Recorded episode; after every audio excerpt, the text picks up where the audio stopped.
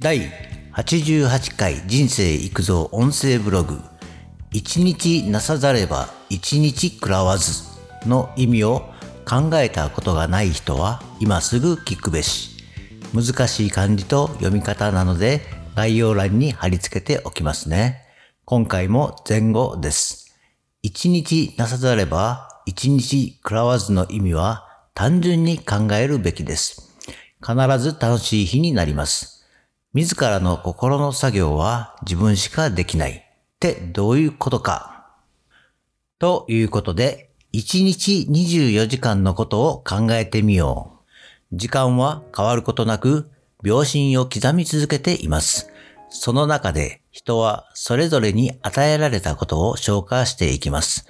仕事、学業、趣味、家族とのスキンシップなど、24時間の中で調整しながら時間割をします。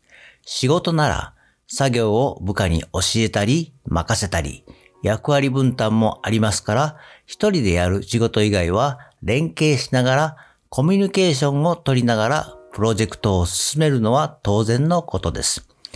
朝起きて顔を洗い朝食を食べ身支度をして行ってきますとなる当たり前のことは自分でしかできないことです。先天的、後天的に障害がある方は、介護の方や家族の方の助けも必要である。しかし、基本は自らがやる。それらの自分でやらなければならないことをどのような気持ちでやるか。これが今回のポイントである。潜在意識は体内に休むことなく血液も酸素も運び、細胞も新鮮な状態に作り変えているわけです。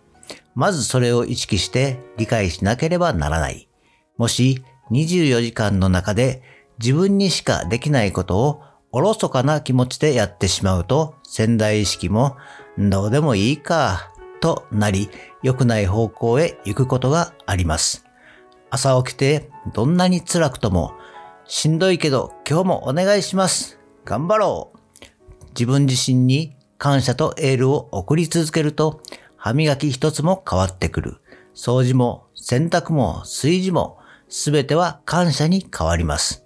そして一日の終わりが心身ともに達成感と清々しい心で眠れるはずです。そこで一日なさざれば一日食らわず。直訳すれば自分が務めるべき務めを果たすという意味です。仏性禅の修行でも同じなのですが、掃除、洗濯、炊事、畑仕事、草取り、剪定など、日々体を動かして働くことを重視しています。日常のサム、作業ですね、こそが修行であるという教えです。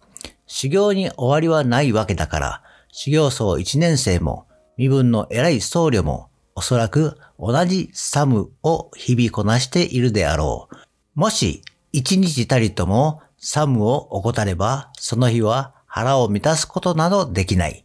修行の基本中の基本である。報酬が発生する働きで、働かざる者食うべからずと言いますが、それとは違います。修行に報酬などないということですね。普通の生活の中で自分の行いに当てはめるだけです。掃除、洗濯、炊事など、それができることに感謝をして、潜在意識を常に気持ちよくさせることで、その日の食事の味は格別になります。最後にまとめ。24時間メリハリもつけながら、動くとき、休むとき、すべての時を大切に、そして心に恥じないように精進すれば気持ちよく過ごせます。心の中の掃除は自分でするしかないんです。今日はここまで。バイバイ。